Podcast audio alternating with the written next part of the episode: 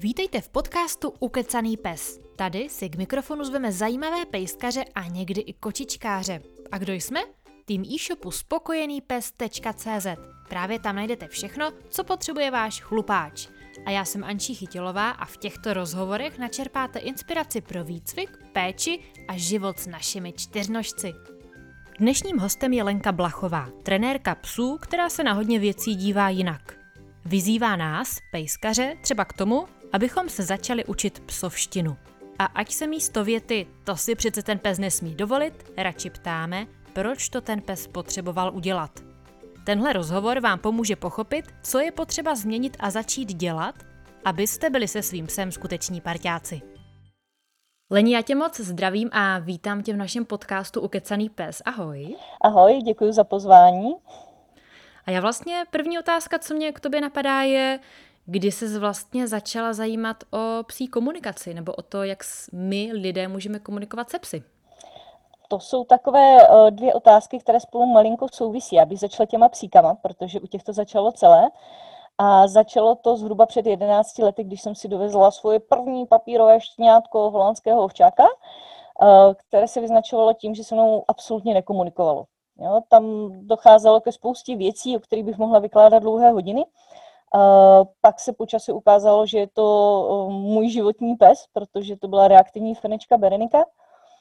Mám ji doteďka, teda je jí jedenáct. Nicméně, co bylo hrozně zajímavé, tak já jsem začala pátrat po takové základní věci, typu moje šňátko si mě nedrží.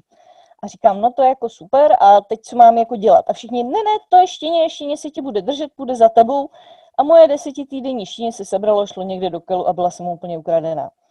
A já jsem zjistila, že mám najednou problém, protože jsem na tohle absolutně nebyla připravená a začala jsem hledat cesty. Klasický cvičákový cesty, věci, které jsem znala, clicker training a prostě nic z toho, mm, ne že nefungovalo, ale fungovalo částečně. A pořád tam něco chybělo, pořád jsem nebyla schopná se s ní domluvat. No a pak eh, kolegyňka tady z psí školy Kojera, se kterou spolupracujeme, říká, hele, já jsem eh, kdysi potkala jednu paní, je to Italka, jmenuje se Alexa Capra, potkala jsem ji na Clicker Expo a ona právě dělá etologii těch psů a hrozně se jako baví o té komunikaci a, a řeší ty agresivní psíky. No a bude mít tadyhle v Polsku seminář, pojďme se tam podívat. Tak my jsme jeli do Varšavy na ten seminář a tam jsem udělala obrovský veliký wow, spadla mi čelist a říkám, ty já absolutně nic nevím. No a tohle to vedlo k tomu, že jsem měla poprvé na komunikační lekce, která tedy, které tedy Alexa Capra pořádá do Itálie. No a od té doby mi tam ta brada prádá každý rok a každý rok se tam dozvídám něco nového. Takže mě k tomu přivedla moje Berenika. Jak vlastně ještě vypadá pes, který se svým majitelem nekomunikuje? Mnoha různými způsoby. To teď, dneska už vím, že je to mnoha různými způsoby, je tam mnoho okolností, které k tomu můžou vést. Uh, co se týká Berunky, tak takový hrozně hezký příklad za všechny byl ten, že mě trvalo rok, než mě poprvé doma přivítala. A to si asi jako většina běžných lidí nedovede představit, že přijde domů a ten pes se na vás podívá, jste mu úplně ukradení. Leží si dál v pelechu, je mu to prostě úplně jedno.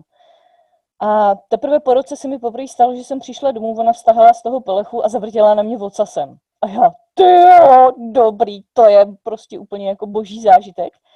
A myslím si, že to je taková věc, která jako s člověkem opravdu pohne, co se týká psů. Protože najednou musí začít přemýšlet jinak, najednou musí začít hledat jiné cesty a najednou to, co prostě člověk zná a všechny ty klasické tréninky a výcviky a všechno, tak vůbec nehraje roli. Je tam prostě ještě někde něco jiného, co je potřeba prostě objevit, najít a, a začít s tím pracovat, aby to celé začalo fungovat. Já se vlastně říkám, co si v tom roce změnila, že se to nakonec povedlo? Co to bylo? Já vůbec netuším. Já naprosto upřímně do dneška netuším, co jí vedlo k tomu, že v tom roce se prostě poprvé rozhodla přijít a přivítat mě. Já fakt jako nevím. Jenom chci říct, že to trvalo rok, že jsem neměla takový to štěňátko, který má radost ze člověka prostě, jo, když přijde. Nevím.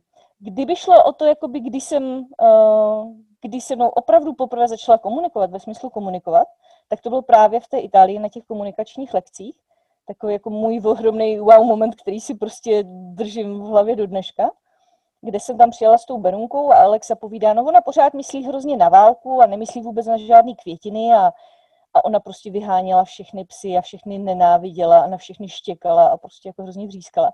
Upozorňuji, že ona je takový trošičku podměrečný holandiák, jo? takže to je pejseček, který má 20 kg s klíčem od záchodu a bylo jí to úplně jedno. Rottweilery, ovčáky, všechno jí bylo úplně jedno. A pak nějaký okamžik, poprvé, co jí zastavil jiný pes, tak to byl úplně bláznivý, šílený, přerostlý, hovadoidní německý ovčák, který byl ještě nasranější než ona, pardon za to slovo, ale to se říct jinak nedá hezky, a který na ní nesmyslným způsobem tlačil, takže poprvé v životě jakoby couvla. A v nějaký okamžik, když běžela od něj, tak běžela a dotkla se mojí ruky. Čumákem se letnou dotkla mojí ruky. A to bylo poprvé v životě, co ona si všimla, že já jsem tam taky. A ta vědomá komunikace, ta prozba o pomoc, ten okamžik, kdy já jsem si uvědomila, že ona se mnou mluví, že mě potřebuje, že z nějakého důvodu chce, ať tam jsem s ní, tak tohle je taková jako hrozná blbost a pro mě to bylo, pro mě to změnilo celý svět. Takže... Mně se strašně líbí, že přesně jak říkáš, že eh, lidé, co takové štěňátka nemají, co mají takovou tu klasiku, takové ty vděčné pejsky, mm-hmm. tak vlastně pak sílu toho momentu my si to třeba nedokážeme představit, si myslím. To jsou velké věci. Mm. Leni, ty, ty jsi zmínila, že na tom hm, semináři mm-hmm. si zažila takový wow moment, nějaký mm-hmm. aha moment. Mm-hmm. Řekni mi o tom něco víc. Co, co jsi tam teda našla? Eh, co, mm-hmm. co se ti změnilo v tom vnímání? Uh, to vlastně před těmi osmi lety, to, co změnilo mm, můj život, můj profesní dráhy, moje uvažování o psech, tak bylo zjištění, že ten základ není uh, v žádném tréninku, není uh, v žádném cvičení, není v žádném výcviku, ale ten základ je opravdu v komunikaci.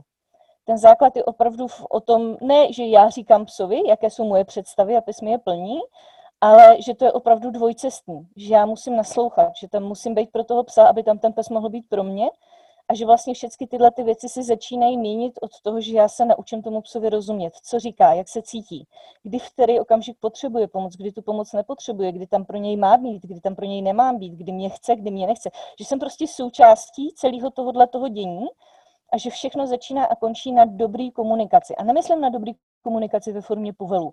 Myslím na dobrý komunikaci ve formě toho, že já vnímám, kým ten pes je, jak mě potřebuje a že jsme vlastně součástí jednoho týmu. Ty vlastně mluvíš o partnerství místo, klasickém, místo klasického modelu autorita a někdo, kdo bude plnit moje přesvědčení a moje představy, tak to je vlastně úplně nový koncept. A jak, jak mám, s čím mám začít? Řekněme, že třeba já si řeknu ano, toto mě oslovilo, jak mám, co mám udělat dál, když to chci spravit? Nikdy jsem to třeba takhle nevnímala, ten svůj vztah se psem. Uh-huh. Uh, čím je třeba začít? Úplně nejjednodušší cesta je začít se učit psovštinu. a opravdu, uh, ono to zní jako hrozně divně, ale ta psovština je opravdu jako být celý komplexní, ohromný jazyk se spoustou různých výrazů, tvarů, forem, možností a všeho možného a učit se vlastně číst ty jednotlivé signály od těch jakoby markantních, který vidí úplně každý a všichni si myslíme, že ví, co to znamená, že víme, co to znamená, až po ty drobné jemné niance. Um, ve své podstatě, když se tomu člověk začne opravdu jakoby věnovat, a slovník naštěstí k dispozici už máme, ohromný slovník vytvořila Alexa Capra za 25 let své práce, tak uh, udělala etogramy. Ty etogramy se dají sehnat, dají se koupit, jsou v angličtině, jsou dostupné strávíte nad tím týdny, hodiny, měsíce a roky času, ale dá se to opravdu začít učit, dá se na to koukat, dá se začít zaměřit se na jednotlivé signály, z jednotlivých signálů začít skládat věty, z vět začít skládat prostě to, co ten pes povídá a dá se ta psovština naučit. A v okamžiku, kdy já koukám na psa a už vlastně to je jako s jiným jazykem. Já už vlastně nemusím přemýšlet ani tak o těch jednotlivých konkrétních signálech, jakože už mi dává smysl celkové sdělení, tak teprve potom jsem schopná adekvátně já zase reagovat a komunikovat a, a tohle je vlastně, takže pokud eh, chci změnit tady tuhle tu formu přístupu ke psovi na to partnerství, tak musím začít od toho, že ne, že psa naučím svůj jazyk, ale že já se naučím ten psí jazyk. To je nádherné. Mě vůbec nenapadlo, že by to mohlo být, jak když se třeba učím španělsky. Jo. To, to je teda i pro mě jako takové jako aha. A teď mě napadá, když já se teda vlastně naučím psovštinu, tak aby to fungovalo, je to tak, že třeba můj pes si mě vlastně taky nějak na, na, nahlídne, načmuchne, že on se taky nějak vlastně v tom životě učí se vyznat ve mně. Jak se stane, že to je pak parťácké? Hrozně jednoduše. V okamžiku, kdy ty lidi začnou těm psům rozumět a reagovat na to, co vidí, tak ty psy udělají wow, konečně. a hrozně se jim uleví. Jo? A tím, že mm, jakoby obrovský téma mojí práce jsou různě reaktivní psy a pubertální psy a psy, kteří si s lidma nerozumějí a lidi, kteří si nerozumějí se svýma psama, tak eh, tady těchto těch aha momentů a aha okamžiků mám těch trénincích strašnou spoustu, kdy prostě naučím ty lidi alespoň v tom základu a pak prostě čím dál tím dál jakoby číst ty psy, rozumět jim a reagovat jim na tom. A je krásně vidět, jak ty psy se okamžitě, oni se chytějí fakt okamžitě, oni k tomu nepotřebují nic složitého. A to je, ono je to vlastně hrozně jednoduchý. Pes nedělá celý život nic jiného, než že nás pozoruje. Psi jsou skvělí pozorovatelé. Takže oni nás vlastně studují a znají celý svůj život. Očňátka ví úplně perfektně, když mi tikne oko, když mi cukne levý prs, když tohle to udělám. Oni naprosto perfektně ví, co to všechno znamená. Problém je ta naše strana. Takže v okamžiku, kdy začne komunikovat i ta naše strana, tak ten pes vlastně řekne, wow, to je super, konečně se mnou mluví, to je prostě úplně paráda. Takže Dobře, malinko teda ještě podotknu, protože někdo by mi tady mohl namítnout, já mám ale psího pubertáka a ona to jako docela kašle. Ano, jako všichni pubertáci. Období vzdoru. Nejenom.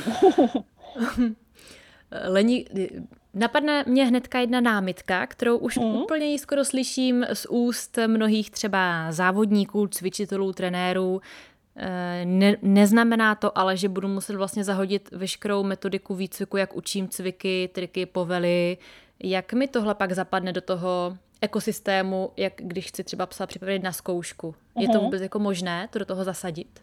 Úplně. Mm, pro mě je tahle odpověď strašně jednoduchá. Když vám to funguje, tak to neměňte. Když vám to nefunguje, pak potřebujete přijít na to, proč vám to nefunguje a pak je dobrý se s tím sem o tom umět pobavit pobavit. Mně se vlastně na tobě líbí, že ty máš více psů, eh, tak já jsem tě jedna chtěla poprosit, jestli bys nám představila svou smečku a pak se tě budu vyptávat, co se v té tvé smečce vlastně děje za komunikační eh, zajímavosti. Jo, no, uh, já mám smečku trošku větší, takovou mi tak nějak narostla v průběhu, v průběhu let, takže momentálně mám sedm. Uh, mám tam tři holanděnky, fenky, které jsou prostě s rodokmenem a jsou různě importované, nebo teda první je česká, pak je jedna z Estonska, jedna z Holandska, pak tam mám uh, jednoho parsonka, který je taky jako s rodokmenem, a pak tam mám dva ořechy z útulku. Uh, meluzínku, kterou mám už 13 let, to je prostě můj nejstarší psíček, takový malý voříšek, pracovní název má špion, něco mezi špicem a papionem. A uh, potom tam mám Bohuška, což je bývalý služební pes e, vězeňské služby, kterého jsme si vzali, protože už se ho potřebovali zbavit. A to je teda kříženec Maliňáka a Holandáka. Takže takhle ve zkratce. To je pestré, to se mi líbí. A vlastně mi to i vede k zamýšlení nad tím, jestli když máš takovou sedmero psů, tak je to tak, že každý to má trošku jinak, že má trošku jiný jako nářečí. Jak se s tím vyrovnáváš, když máš najednou jich sedm a platí na, na všechny stejné pravidla, nebo je to náročnější? Mm, to je zajímavá otázka. Teď přemýšlím, jakoby, jak odpovědět. To je jako, mm, my jsme tři sourozenci a nikdy nemám pocit, že by no, naše máma uh, to brala buď jednotně nebo individuálně. Některé věci jsou individuální a některé věci jsou prostě hromadní. Některé pravidla jsou společné pro všechny a na některých pravidlech se prostě musím bavit podle toho, jak na tom který pes je nebo co potřebuje. Hm, to mě zní jako takový intuitivní přístup. No, on jakoby docela musí být, jo, protože v okamžiku, kdy těch tvorů je víc, tak už to není jenom o tom bavit se jednak jedné, ale už člověk musí brát v potaz i to, jaké vztahy mezi sebou mají, eh, jaké vztahy mají každý z nich ke mně, jaké potřeby mají a ty potřeby jsou různé, ty se liší. To znamená, můj cíl je vycházet vstříc těm potřebám v rámci toho, aby mi fungoval celek. Jo? V rámci možností. On prostě někdy tam samozřejmě jako všude, tam, kde je víc lidí, tak vznikají určité ponorky, tam, kde je víc psů, tak vznikají určité ponorky. To znamená, jsou tam takové jako různé třenice, ale je potřeba se naučit s tím pracovat. No. A co třeba pro tebe byla těžká třenice, že ti to hodilo vidle do harmonie v té eh, sedmi hlavé cvičce? Jo, to mám teď takové moje velké životní téma, protože vždycky, když si člověk myslí, že ví všechno, tak přijde něco, aby, aby ho to vrátilo zpátky na zem. A jedna z mých mladších holek, tříletá jasněnka, tak eh, měla ohromně složitou pubertu, ve které mm, nechci říct, že se jakoby totálně změnila. Ona to není tak docela pravda, ale spíš ty věci, které vypadaly v ještě věku, že budou mít nějaký vývoj, tak se najednou úplně zvrtly. A jedna z věcí, která jí definovala, byla ta, že ona je jeden z těch psíků, který se velmi špatně učí jakékoliv sebekontroly. Ona se prostě hrozně špatně ovládá. Uh, jako sama sebe má prostě tady s tím ohromný problém, když jsou taky ty klasické hry na sebekontrolu, tak tam, kde jsem s ostatníma byla v roce, s ní nejsem ještě ani ve třech, protože prostě jí to fakt jde jako pomalu. Je to její vnitřní osobnost, je prostě taková, že s tím má problém. A v puberty se tohle začalo přinášet do toho, že v okamžiku, kdy v rámci té smečky přišla do nějaké frustrace, nebyla schopná se ovládnout, tak způsobovala havárky. A nikdy se mi to nestalo venku, nikdy nemá problém s cizími psy venku, ale v té domácí smečce způsobovala havárky, způsobila několik zranění. A teď já prostě potřebuju to nějakým způsobem omenežovat, protože potřebuju, aby fungovala s ostatními ale funguje s nimi v takovém jako speciálním režimu. Prostě dvě ty nejstarší už s ní nechci, nechtějí chodit na zahradu, takže s nimi na tu zahradu prostě nechodí. Jo, jsou takhle jakoby zvlášť, ale můžu je nechat třeba všechny doma. Jo, čili že musím, musím nastavovat ty pravidla tak, aby uh, fungovala pro všechny. Jo. Tohle je strašně složitá věc v okamžiku, kdy člověk má víc psů a chce k ním být fair. Jo, protože samozřejmě můžu to udělat dvěma způsoby. Buď to, to můžu udělat totálním managementem, nastrkat je do klecí a brát se prostě jenom ty, který potřebuju, což není úplně můj životní příběh. Můžu to udělat totální kontrolu, to znamená, můžu to udělat tak, že se mě všichni budou brát mnohem víc než čehokoliv jiného a budou prostě ležet vedle sebe na gauči a tvářit se šťastně, ale to taky není můj příběh. Můj příběh je o tom, že se snažím, nebo že jsem přesvědčená, že, hm, jak to říct, pohodové bytí, pohodová existence má prioritu úplně nade vším ostatním. To znamená, že i v rámci té smečky se snažím ty situace a věci a to, jak fungují, manažovat tak, aby vlastně všichni žili šťastný a spokojený život. Takže já je nenutím být spolu na té zahradě. Jo? Stejně tak eh, já prostě nenutím trávit spolu čas na gauči na malém prostoru. Jo? Ale snažím se, aby i ty, co mm, v ten moment se cítí stísnění, protože ona tam je a chce se mazlit, tak zase jim dám jiný časový prostor, střídám je na té zahradě, tak, aby si všichni žili šťastně a spokojně, protože čím méně stresu, tak tím méně havárek potom doma člověk má. Jo? Ale je to už trošičku, není to tak jednoduchý přístup, jako udělej tohle, tohle, tohle a bude to fungovat, má to nějaký vývoj, je to, je to prostě živá věc, je to něco, o čem se musí bavit. Jsou chvíle, kdy si dovolím některého z nich nějakým způsobem manažovat. Není, já nejsem jako úplně sluníčkový člověk, ve smyslu, jako psi si můžu dovolit všechno. To ne. To znamená, jsou chvíle, kdy si dovolím to manažovat, kdy prostě řeknu, hele, nechovej se jako kráva, dej jí pokoj, ale jsou taky chvíle, kdy to nevyžaduju za každou cenu, protože taky někdy si ti psi musí odpočinout. Takže to vlastně místo nějakého diktátorského přístupu je to nějaký, no to je, mně přijde, že to je jako leadership, jo? Že, že to je takové jako slovo, které tady mi opravdu sedí, že lídr znamená, že i vlastně posloucháš to, co ten tým jako chce, že to na ně jako nehrneš jako takhle si to představuju já a vy to mhm. budete plnit. To se mi líbí, že tam je vlastně ta spolupráce s tou smečkou. Hm. Jak vlastně, mně se na tobě eh, líbí to, že vlastně tohle je taková nějaká, nějaké pro mě aspoň nové téma, a že ty to jako kdyby balíš do takových uh, workshopů, seminářů s takovými přístupnými názvy. A hrozně by mě zajímalo, když třeba a tady mám pár takových termínů, jestli bys nám uh-huh. mohla vlastně dovysvětlit. Třeba se mi strašně líbilo, co to je péče se souhlasem. Uh-huh. Uh, péče se souhlasem je takový můj uh, termín, který jsem si vymyslela protože mm, v angličtině se tomu říká positive husbandry, jakoby pozitivní chov nebo pozitivní držení zvířat nebo starání se o zvířata a ono to nemá prostě žádnou hezkou českou alternativu. Ale uh, pečovat o zvířata, to je něco, čemu všichni rozumíme a to, že se dá dělat ta péče tak, že to zvíře s tím souhlasí a že vlastně to je potom bez stresu a bez nátlaku, tak to si myslím, že hrozně hezky vysvětluje tady tenhle ten termín. Ta péče se souhlasem se mi strašně líbí v tom ohledu, že si myslím, že poměrně přesně definuje to, co vlastně tam chceme naučit. Takže úplně konkrétní situace by byla třeba návštěva veteriny nebo stříhání drábku? Stříhání drábku je asi nejtypičnější situace, kterou řeší nejvíce, největší část majitelů, ale no, týká se to i mm, čištění uší, daj, mm, česání, péče o srst, koupání ve vaně, jo, prostě všechny tady tyhle ty věci, které se týkají péče, které se týkají starostlivosti o toho psa, tak se dají naučit tak, že ten pes je s nima v pohodě. že to pro něj není hmm. žádný stres.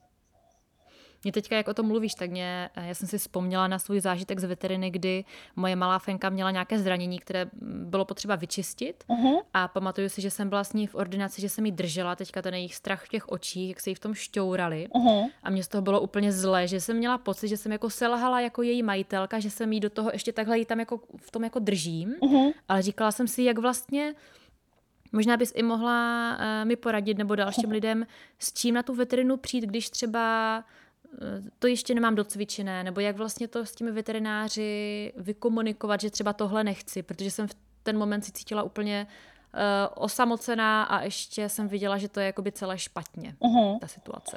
Uh, tak zaprvé v okamžiku, kdy hasím požár, tak je uh, hrozně pozdě bavit se o preventivních opatřeních, aby mi ten požár nevznik. Jo? A co si budeme vykládat, občas jsou v životě situace, na které se prostě nedá připravit a který je jako nějakým způsobem důležitý zvládnout, přežít a říct si, aha, tak tady máme renonc, pojďme prostě na tom zapracovat, aby se nám to příště nedělo. Čili, že třeba součástí těch, eh, těch kurzů nebo intenzivek nebo seminářů nebo prostě toho, co dělám, když se bavím o peči se souhlasem, tak je třeba i to, že já uh, učím lidi fixovat to zvíře se souhlasem. To znamená, učím je, že vlastně se dá udělat i taková strašně nepříjemná věc, jako fyzická manipulace, fyzická fixace, tak aby ten pes na to byl připravený. On možná nebude připravený na to zranění a možná nebude připravený na to, že se tam někdo hrabe, ale rozdíl je přesně tady v tomhle. Když ještě navíc já ho chytím, ono to není připravený, tak jsem součástí problému. Jo, a zhoršuju ten problém. V okamžiku, kdy dobře stane se něco, na co třeba jsme nebyli připraveni, nebo je to příliš bolestivé, nebo je to prostě příliš překvapivé a já toho psa potřebuji fixovat, ale on už je na to připravený, tak jsem součástí řešení. Aha. Takže snažím, aha, snažím se naučit lidi, aby spolupracovali se psem tak, aby byli pokud možno součástí řešení a nikoli součástí problému. Jo. Chápu to správně, že já tím pádem se můžu vybrat, uh, nacvičit, buď se na to vykašlu, nebudu to dělat vůbec, a pak budu vždycky jako stresor navíc, anebo ano. tam budu ten klidný prvek, ano. o který on se opře. Ano. Byť třeba ve výsledku to bude nepříjemné, ale já tam budu jako ta důvěryhodná nějaká jednotka. Přesně tak. Aha. No, ještě mě napadlo, co když už se mi stane ten požár, uh-huh. co pak můžu udělat pro to jako nějakou první pomoc proti takovému požáru? A teď ti záleží asi, jaký jo. požár myslíš. Teď bych to potřebovala. Třeba když jsem právě naopak jí přidala ten stres na veterině uh-huh. a teď já jdu z té veteriny a říkám si, tak to byl průser. Uh-huh. Co je to první, co bys třeba mi doporučila udělat, uh, abych na tom začala nějak, nevím, co s tím? je, tak to je uh, téma na dlouhé uh, a dlouhé večery. a to je třeba jeden z webinářů, který si teď chci připravit do korony, protože to, na co se ptáš, je něco, čemu se říká v psychologii takzvané coping strategie, copingové strategie. Strategie, jak se vyrovnávat se stresem. Ať už uh, strategie, jak vlastně předejít tomu, aby ten stres nastal, tak strategie, jak vlastně co nejrychleji se z toho stresu oklepat, dostat a nějakým způsobem to zvládnout. A co se týká těch copingových strategií, tak o, oni jsou různé. Ty copingové strategie můžou být naučené a ty copingové strategie můžou být přirozené. Co je důležité, když už se zase oklikou vrátím zpátky ke komunikaci se psem, tak je znát svého psa a vědět, které ty copingové strategie preferuje, které má rád, které mu vyhovují. To znamená, budou psi, kteří jako copingovou strategii budou mít potřebu to vyběhat, vylítat, Jo, nějakým způsobem to prostě vyřádit fyzicky. Budou psi, který budou mít potřebu prostě si jenom schoulit, nechat se hladit, vydrbat prostě, vyhladit, říkat jo, OK, klídek mám, už je to dobrý, je to za náma. Jo, jsou psi, kteří se budou snažit tvářit, že se jako vůbec nic nestalo, zapomeneme na to, už se to nikdy nebude opakovat. Jo, a tady tohleto všechno, jakoby ty způsoby vyrovnávání se se stresem, ty copingové strategie, jsou něco, co já můžu se svým psem poznat, některý ho můžu naučit, některý prostě můžu nějakým způsobem podpořit, a vlastně čím víc copingových strategií znám, tak tím líp se mi pak vybírá ta správna pro ten daný požár. to se mi hrozně líbí a já dokonce, jak o tom povídáš, tak jsem vzpomněla, že my jsme vylezli z té veteriny a moje fenka první, co udělala, ona mě takhle jako přitáhla na trávník, začala jsem tam válet, uh-huh. dvě minuty se válala na zádech a to jsem úplně eh, pak koukala, že ona najednou vstala, otřepala se, dala ocas nahoru a jako královna mm-hmm. si štrádovala domů. Říkám, to je geniální, to začnu dělat taky po stresu, že bychom se tam vyvalili spolu. Takže ta, a já jsem ale nevěděla, že jich může být víc. Uh-huh. Já jsem si říkala, že to nějaká uh, jedna objektivní, kterou používají psy, ale teda ty říkáš, že to tak být nemusí. Uh-huh. Že může být celá škála. Uh-huh. Hm. Máš zajímavé téma, to se mi líbí na, na ty semináře, webináře. Já půjdu dál tady ve svých, eh, v těch pojmech, které mě tebe za, zajímaly, takže to je péče se souhlasem, vodítkové komunikačky. Jo, um, vodítkové komunikačky vychází z komunikačních lekcí, uh, které jsme po té, co jsme několik let jezdili za Alexou a učili jsme se, jak to vlastně jakoby dělat s kolegyňkama z Koiry, uh, s Magdou a s Julkou, tak um, jsme říkali, ty, to by se nám hrozně hodilo, to by jsme potřebovali pro naše psíky tady. A s jejím souhlasem, to znamená ty komunikační lekce, které děláme jakoby v rámci Koiry, tak jsou opravdu se souhlasem autorky celého toho konceptu, tak vlastně děláme komunikační lekce pro psíky. Ten princip je založený na tom, eh, že se snažíme vybírat sparring partnery tak, aby si vždycky na něco šáhli a jde se tam skrz zkušenostní učení. Jo, to znamená, že ten psík má nějaké komunikační strategie nebo naopak nemá nějaké komunikační strategie a vybíráme mu sparring partnery takové, aby vlastně uh, si ověřil, co ta komunikace dělá, že s ním ten druhý pes mluví, jaké to má následky a tak dále a tak podobně. No a vodítkové komunikačky jsou vlastně pokračování, protože tohle celé se děje na volnot, kde ta bariéra je ve formě plotu, to znamená, je to bezpečné pro ty týmy. Někdy se ty týmy domluví, že se chtějí potkat i bez tohoto plotu, někdy ne. Nicméně ten základ, jakoby to bezpečí je tvořeno tím, že je tam nějaká fyzická bariéra. A protože tohle to všechno funguje úplně krásně a lidi jsou hrozně spokojení a, a říkají, jo, to je super, tady to krásně funguje, ale venku je na tom vodítku a tam nám to nefunguje a tam tohle a tam tamto, tak jsme vlastně začali dělat teď i takzvané vodítkové komunikačky, kde ten princip je pořád stejný, pořád se snažíme o to, aby ti psi byli schopní komunikovat mezi sebou, aby věděli, že mají nějaké komunikační strategie, ale vlastně jenom do toho zapojíme to vodítko. A tohle je zkušenostní učení zase pro změnu pro lidi, aby dokázali vidět, že ten pes není takový idiot na tom vodítku, jako si mysleli, ale že je to zase jenom o tom uh, naučit se číst toho psa, naučit se číst strategie jeho, číst strategie těch druhých psů, naučit se s ním komunikovat i skrz to vůbec oblíbené téma, protože pro mě vodítko není nástroj k manipulaci psa, ale pro mě je vodítko telefonní šňůra. Jo, pro mě, snažím se naučit lidi, že když mám psa na vodítku, tak jsou to jakoby jedna telefonní šňůra, každý má svoje sluchátko, mluvítko a aby to celé fungovalo, tak tam prostě musí zase proudit nějakou formou diskuze, komunikace, nějakým způsobem se s tím se musím bavit. Takže v okamžiku, kdy já vlastně do těch komunikací včlením toho člověka, který ho tam teda včlenuju, i když je na volno, ale teď ho tam včlením i s tím vodítkem, tak najednou ty lidi začnou přicházet, že aha, to ale funguje úplně stejně i s tím vodítkem. Jo?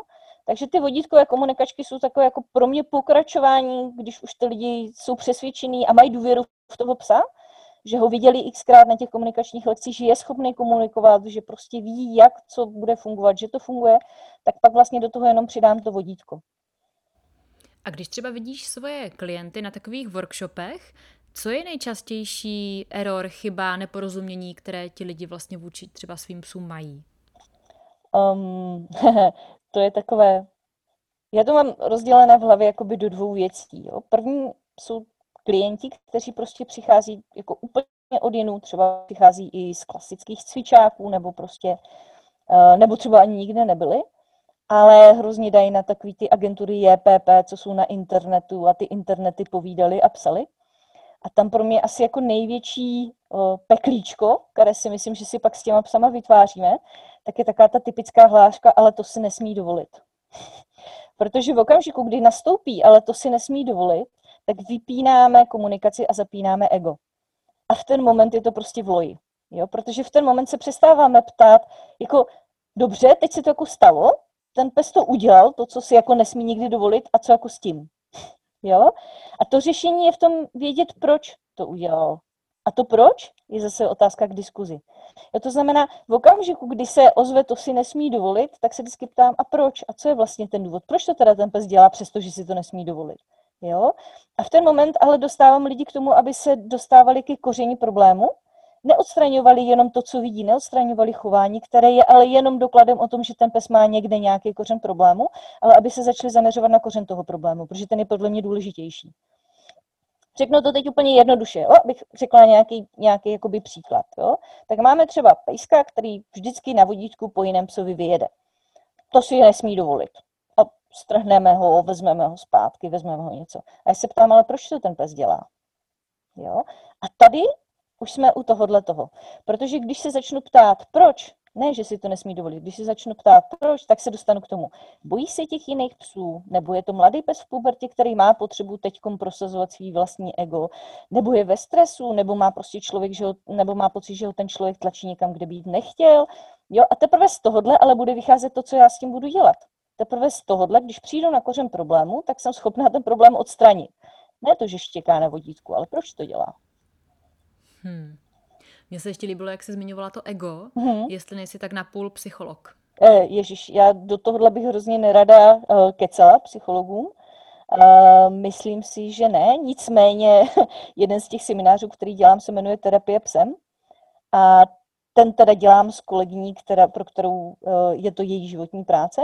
Takže tam, kde opravdu to zasahuje hloubějš, než já si troufnu nějakým způsobem dovolit, tak, uh, tak tam na to mám úplně skvělou kolegyňku. Nicméně, co jsem chtěla říct, já si nemyslím ani, že bych byla psycholog lidí a nemyslím si ani, že bych byla psycholog psů, tady v tomhle zprofanovaném slova smyslu. Ale já nevím, jak, jak bych to, jestli se to dá nějakým způsobem říct. Já se snažím být... Jsi třeba přek, překladatelka? Prostředkovatel. Prostředkovatel, ano, ano, ano. To se mi taky líbí, to mi k tomu sedí. Lení, já si teďka úplně si představuju, tady tak sedím, úplně mám zavřené oči a představuju si, že přijdu na ten workshop, na seminář se svým psem, co mě tam vlastně čeká? Zkus popsat, eh, zkus mi popsat ten proces, kterým vlastně projdu na takové akci. Nikdy jsem na ničem takovém nebyla. Jo, ono záleží, co je to za typ akce. Jo, protože uh, jsou některé typy akce, které jsou zaměřené na trénink. Jo, pokud je to zaměřené na trénink nějakých dovedností, já třeba hodně pracuji s reaktivcema, takže potřebuju, aby ti psíci měli naučené nějaké hry, nějaké dovednosti. Tak se budeme bavit o tom, jestli tu hru znáte, jestli tu hru hrajete, jakou formu ji znáte, jestli vám funguje, jestli vám nefunguje. A vždycky se jenom snažím lidem vysvětlit, že pokud mají něco, co jim funguje, OK, já s tím mám problém. Já jsem tam pro ně pro okamžik, kdy jim něco nefunguje, kdy jim něco, kdy prostě si nějakým způsobem nemůžou s tím psíkem domluvit. Takže se snažím vlastně jakoby s každým týmem najedne nějakou vlnu, povídáme si, oni to ukazují, já se snažím koukat na to, co se jim tam děje, co říká ten pes, co říká ten člověk, jestli si vzájemně rozumí. Snažím se najít to místo, ve kterém si přestávají rozumět a pak se snažím jim to místo ukázat a začít ho jakoby vyhlazovat. Začít najít přesně zprostředkovatel, začít najít jakoby a prošťouchnout tu komunikaci, aby to fungovalo. Někdy je to otázka tréninku, někdy je to otázka komunikace. Někdy prostě není šikovně vedený trénink, jo, protože ten člověk takové ty jako klasické případy, dřív šahá do kapsy, než klikne a najednou ten pes nedělá, co má, protože kouká že on na tu kapsu a, a nečeká na to kliknutí. Někdy to jsou příběhy o tom, že když říkám, potřebuji, abyste se tady otočili celý a odcházeli s tím psíkem, tak ty lidi jako začnou odcházet, takže couvají a vůbec prostě nezmění svůj záměr, nezmění to, kam jdou a tak dále, tak podobně. To znamená, já ti nejsem schopná říct, co konkrétně se tam bude dít, protože to prostě pro mě vždycky záleží tým o týmu. Jo, ale všeobecně... Překvapení. Cože? Překvapení, je to i pro tebe vlastně. Uh, no, už ani ne. Protože uh, jakoby, jak už to dělám hodně dlouho, tak většina, většina těch situací a, a většina toho, co si, nebo těch okamžiků, kdy si ty lidi s těma psama nerozumí, tak bývá docela typická. Uh, nicméně, uh, myslím si, že proto já třeba nejsem úplně šikovný online trenér, já potřebuji jet na vlně s tím týmem. Já tam potřebuji být součástí, potřebuji vidět, jak spolu mluví, co si spolu povídají, jak jim to funguje, jak jim to nefunguje. A do toho jenom provádím těma hrama, který bych prostě v ten moment chtěla. Já tomu ani neříkám jako nějaký výcvik, pro mě to jsou prostě všechno hry. Takže... Já jsem si to všimla, že používáš to slovo hry, hry často uh-huh. a ty hry, tam se bavíme o, hmm, to je nějaký jako kdyby cvik nebo nějaký něco, co je naučíš, na čem oni si, nau, na čem oni vlastně se naučí nějaký ten koncept znovu, jakože ta hra je třeba, zkus mi hm, popsat něco, abych tomu porozuměla, co ta hra třeba může být. Uh-huh. Hele, tak třeba taková základní věc, která pro mě je, když mám psíka na vodítku, tak se hrozně šikne, když mám jeho pozornost v nějaký prostě okamžik, jo? Což je pro většinu lidí, kteří ke mně přijdou úplně nepředstavitelně složité. Jak získat psí pozornost, když ho mám na tom vodítku, že? Takže ta hra, kterou tam používám, je prostě ta, že naučím ty lidi zastavit a naučím je být trpělivý a čekat. Tak dlouho, než se po nich ten psík podívá. Jakmile se po nich podívá, přijde nějaká forma, ať už třeba markeru a odměny, nebo jenom odměna podle toho, s čím ten tým pracuje A pak je nechám zase jít a znova tu situaci opakuju. Když ten pes pochopí, že pokaždé, co se ten člověk zastaví, se má na něj podívat, tak dělám tu situaci složitější. Jo, nechám, nechám tam mít psa větší záměr jít za něčím, třeba mu dám dopředu odměny nebo hračku. Ale zase pořád si ten stejný princip, jo, celý to funguje, akorát když se ten člověk zastaví, tak potřebuje, aby se na něj kouknul. Jo? A já tomuhle nechci říkat jako výcvik, protože to vůbec nezávisí na tom, jestli ten člověk řekne, hele, sem se mi podívej, jo, podívej se mi do očí, koukni na mě. To není založený na výcviku. To je prostě hra na to, aby ten pes přišel na to, že nejkratší cesta k cíli je skrz to, že se podívá na svého člověka a naváže s ním komunikaci. Jo? A pro mě je to prostě hra. mm-hmm. Mně přijde, že když jsem třeba teďka, jak tě poslouchám, tak jsem čekala, že řekneš, že je něco problém a ty jsi místo toho řekla příběh. To mě mm-hmm. hrozně zaujalo. Že to jsou úplně nové slova, které bych vlastně v těch situacích eh, nečekala. Takže to je vlastně najednou úplně se nám to převrací ten koncept. Hmm. Napadá mě ještě, když třeba um, věnuju čas tomu, že se jdu naučit něco nového, nový přístup, tak uh, co bys mi poradila, abych uh, aby mi to fungovalo i doma, když tam pak třeba se mnou ten trenér není. Mm, uh-huh. Je něco, co, na co si mám dát pozor, co mi pomůže, aby mi to vydrželo. A teď teprve jako to začne být zajímavé, protože teď jsme se dostali od tréninku k ezověcem. ezověcem, to já mám ráda, takže já se těším. Vesmír je otevřený, povídej. Eh, je to strašně jednoduché. Já vždycky uh, lidem říkám, aby mě nepotřebovali mít na tom rameni, když s nimi jdu na tu procházku, že mají poslouchat vlastní intuici že když prostě jdou do nějaký situace, ať je to trénink, ať je to jakákoliv situace, tak ať prostě poslouchají sami sebe a vždycky říkám, hele, co vám na to jako říkají střeva, co vám na to jako říká břicho, cítíte se dobře v té situaci? Jo, tak fajn, taky jako udělejte. Necítíte se dobře v té situaci? No tak do toho jako nejděte, to je úplně jednoduchá odpověď. Jo? To znamená, eh, když ke mně lidi chodí na trénink, tak snažím se jim dát nástroje pro to, aby byli schopni těm situacím rozumět a používat je doma. Když si nejsou jistí, jestli to bude fungovat nebo nebude fungovat, nebo jestli ten čas je nebo ten čas není, tak je učím spolíhat se ne na mě, ne na vnější autoritu, ale spolíhat se sami na sebe. Jo? Takže já, moje přesvědčení dobré práce je tak, kdy uh, se snažím tomu klientovi ho provést celým tím jeho příběhem tak, aby mě v závěru nepotřeboval. je ideální. Jo. Teď si představuju všechny ty klasické cvičáky, školky pro štěňata, uh, fakt takové ty klasické řadové, kde uh-huh. naopak uh, choďte každý týden, uh, rok, dlouho třeba. Jak by podle tebe vypadala ideální třeba školka pro štěňata? Co, to, co by to pro tebe bylo? Myslím, že ideální školku pro štěňata máme u nás v Kojře. tak, tak nám ji popiš. Dělají holky, teda já se přiznám, že já se hodně zaměřuju spíš na ty problémové psíky, takže uh, já se se štěňátkama až tolik nepotkávám, až o něco později, když už jsou právě hrozně šikovný, takže vím, že ty holky dělají dobře. Ale ta správná školka podle mě by uh, měla být založena na tom, že se ty lidi naučí s tím štěňátkem hlavně komunikovat, hlavně domlouvat. Aby se naučili chápat to, že když nějaký pravidla zavádím, tak to štění potřebuje čas a prostor na to, aby se je naučilo. Že to prostě nejde hned. Jo? Po, chci, aby ti psíci, nebo myslím si, že by bylo dobré, kdyby ti psíci tam měli i tu součást nějaké ty komunikace s ostatníma psama, ale když vypustíte bandičku dětiček, tak se z toho vzájemně nic nenaučí. Jo, to znamená, je mít to trošičku pod kontrolou, hlídat, aby nám tam nevznikala šikana, jo, naučit ty lidi číst ty psy, kdy už to opravdu šikana je, kdy je to ještě hra, jestli je to vůbec hra, jestli vůbec to štěňátko stojí o ten kontakt s těma ostatníma, protože nemá smysl spát štěně, který o to nestojí do kontaktu s ostatníma, toho neučím něco, co jsem ho vůbec nechtěla.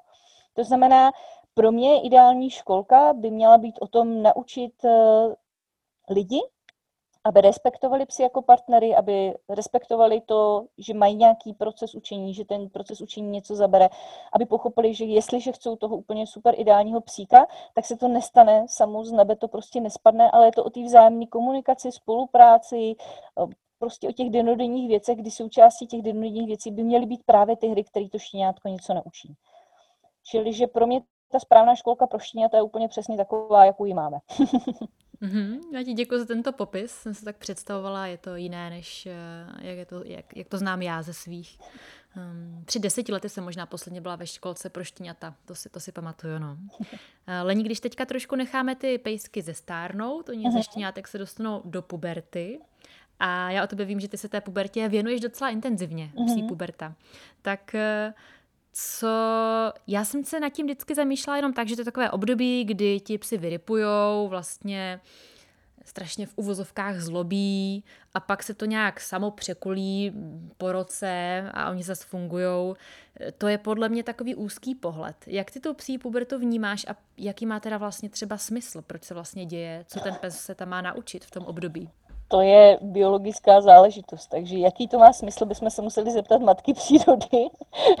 Ale obecně řečeno, puberta je vlastně období, kdy dochází ke zvýšené produkci hormonů, které mají vést k tomu, že nám to štěňátko dospěje v dospělého jedince. Znamená, je to období dospívání, tak stejně jako u lidí, u dětí, tak, tak stejně u těch psíků. A co se toho týká, tak jako pro mě je to takové obrovské téma. Já o tom mám webinář, o kterém, ve kterém o tom povídám asi hodinu a půl, takže nevím, jestli tady v rámci naší hodinky stihnu to popsat celé. Uh, nicméně jde tam o to, že uh, psík prochází různými změnami, které vedou k tomu, aby získal svoji identitu dospělého jedince. A samozřejmě je hrozně důležité, jaké zkušenosti v průběhu té puberty získává. Jak s lidmi, tak se psy. Teď každý pes má tu pubertu jinou, začíná jindy, končí jindy. Eh, ten testosteron taky neprobíhá jakoby ten nárůst lineárně, ale ono to různým způsobem skáče. Do toho je potřeba vědět něco o stresu, aby člověk jakoby věděl, co si v ten moment může dovolit, nemůže dovolit, jaký vlastně mít provedla pro ten zdravý vývoj toho, eh, toho pejska, aby dospěl do toho zdravého dospělého jedince. Takže je to takové jako, mm, je to velké téma a dokud člověk má řekněme úplně pohodový psíky, který tou pubertou projdou snadno a rychle, tak přesně mají takovýhle pohled, jako no, tak to za časem jako přejde a dobrý. Ale třeba když jsem se bavila o tom, že uh, větší část mých klientů jsou psy uh, reaktivní, tak řekněme takových 60-70% z toho jsou prostě psy samci v pubertě kdy najednou mají potřebu se prsit, najednou mají potřebu provokovat konflikty, najednou mají potřebu testovat a oni testují sebe i svět, kým jsou a kým budou. Jo? A najednou ty lidi z toho hrozně milýho, hodného šíňátka mají psa, který tadyhle zavrčí, tadyhle blbě čumí, tadyhle prostě udělá věc a oni se hrozně vyděsejí, protože většinová společnost tvrdí, že to si ten pes nesmí dovolit. a jsme zpátky oklikou tady u toho. A, kruh, a kruh se uzavírá.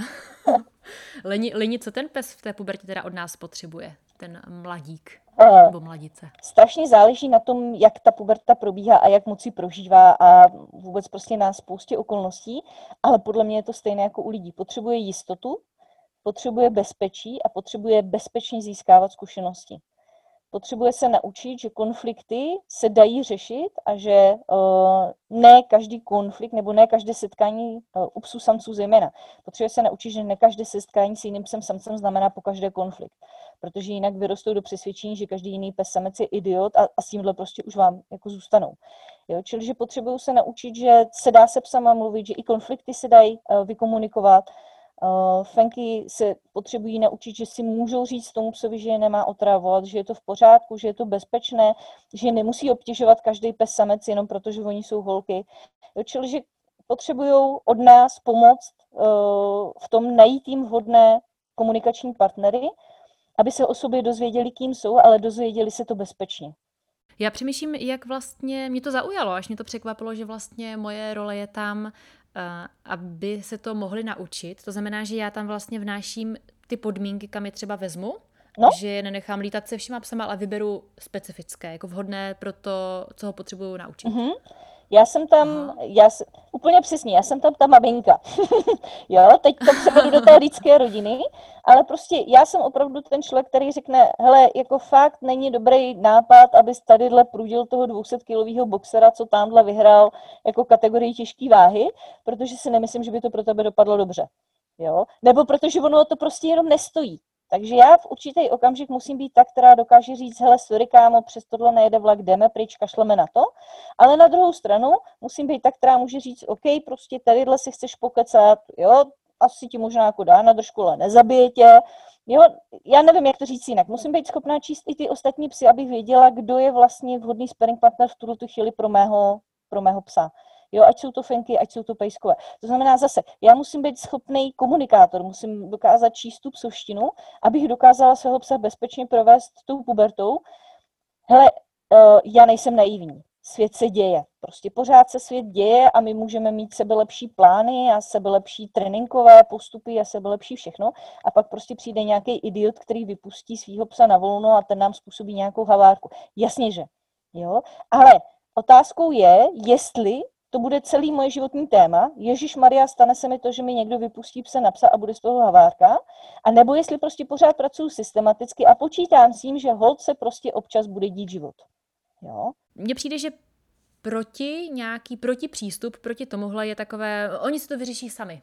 Já tu hlášku třeba nesnáším, však ji nechte. Ona si to vyřeší a ona moje má 5 kilo a jejich bez 65, jo. Tak jo. tam já vždycky začnu uh, se vstekat a jít jako to nějak řešit. Uh-huh. Uh, mně se ještě líbilo, jak se Lení teďka zmínila, že svět se děje, že, nic, že ta havárka může přijít kdykoliv. Eh, ono vlastně my si teď i spolu bavíme v podcastu, protože korona havárka se eh, vlastně stala a psonference se neuskutečnila a ty se vlastně byla jedním z našich hostů.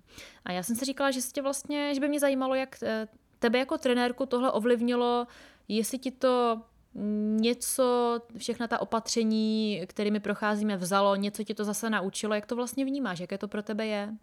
Mm, když to bylo na jaře, tak jsem se pokusila držet se jako toho obřího davu a, a různě jsem zaváděla jako online tréninky a online nějaký prostě kurzy a něco takového.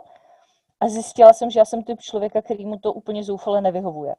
Jo, protože já prostě potřebuju s tím týmem být, existovat, žít, vidět, abych jim dokázala předat to, co jim chci předat. Jo, mechanické dovednosti a nápady na triky, toho je prostě plný internet a to není můj příběh. Takže jsem si říkala, že uh, hold, prostě to musím uchopit trošičku jinak, čili že s, s velikou lítostí se prostě teď nějakou dobu na těch kurzech uh, se svými lidmi neuvidím, ale chtěla bych jim to prostě nakonec předat tak, jak si myslím, že by se to mělo předat, to znamená s tou mojí přítomností, s tím, s tím vhledem a tady s tím vším. Na druhou stranu jsem si říkala, že uh, i jak si takhle povídáme, že prostě spousta věcí, o kterých se dá povídat, aby to těm lidem něco dalo. Takže jsem na jaře začala právě s tím webinářem Psí puberta, a teď už mám v hlavě další, který si říkám, že by mohly být zajímavý, takže chtěla bych prostě říct eh, lidem, krom té psí puberty, kterou chci zopakovat, tak bych třeba chtěla říct, nebo popovídat se s lidma o tom, co jsou to ty copingové strategie, že jsou docela důležitý, o tom, co vlastně dělá stres se psama, že je docela důležitý vědět, jak ten stres funguje. Chtěla bych se zaměřit na takové věci, jako je třeba vodítková agrese, jo, co to vlastně dělá, proč je to, jo, to znamená, tak si říkám, že hold, jako nebudu tam tolik pro svý konkrétní týmy, protože prostě tam nejsem schopná, ale asi bych chtěla prostě začít o něco víc vymýšlet tady tyhle ty typy těch jakoby přednáškových webinářů, uh, abych prostě to pojetí, nebo já nevím, jak bych to řekla, to, ten smysl té psovštiny a vlastně toho způsobu tréninku, který se snažím dělat, tak abych dostala mezi lidi, abych je naučila o těch věcech víc přemýšlet. Aby to prostě nebylo jenom jako problém řešení, ale problém a najít kořen toho problému. A teprve z toho mi vyplyne to řešení. Lení, ty jsi ještě zmiňovala, že teď, abych tě správně parafrázovala, že něco, že něco není tvůj příběh, mm-hmm. třeba přesun do onlineu. Tak co teda je tvůj příběh? Uh, můj příběh, uh, můj příběh je být součástí příběhu jiných lidí. Když to řeknu takhle. Ale tohle je asi nej, nejlepší definice, kterou jsem schopná říct, protože ať už je to na komunikačních lekcích, kde mm, mám třeba týmy, které se mnou spolupracují těch 8 let, co to dělávám, a teď najednou vidím, jak rostou a už mají nový štěňátka a s těma novýma štěňátkama už mluví o těch štěňátek a teď prostě, jo, ty psy rostou v dospělí psy, který úžasně komunikují se světem, komunikují se svým člověkem, nebo jsou to třeba týmy, který prostě tam jezdí několik let a se psa, který nebyl schopný vidět jiného psa, aniž by vybuchnul a tohle prostě byla naše jako startovní pozice, tak najednou vidím, jak je schopný se seznámit, jak je dokonce schopný to, že mu druhý pes řekne ne a on je schopný to ustát. A ten člověk je toho součástí a ví to a vnímá to a, a najednou jsou tam, prostě tam stojí jako tým. A tohle, tohle jsou prostě ty příběhy. Já, já chci být součástí příběhu těch lidí. Já chci být součástí toho, že se pokouším jim v těch příbězích pomoct a udělat tu zprostředkovatelskou práci, aby se mohli posunout, aby jim to prostě celý začalo fungovat. Tak to bych řekla, že je takový můj příběh.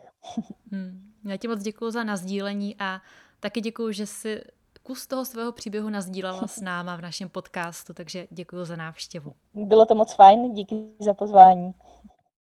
Spokojený pes štěká i na Facebooku a Instagramu a na webové boudě spokojenýpes.cz. Tam všude jsme pro vás rádi. Tlapku na to!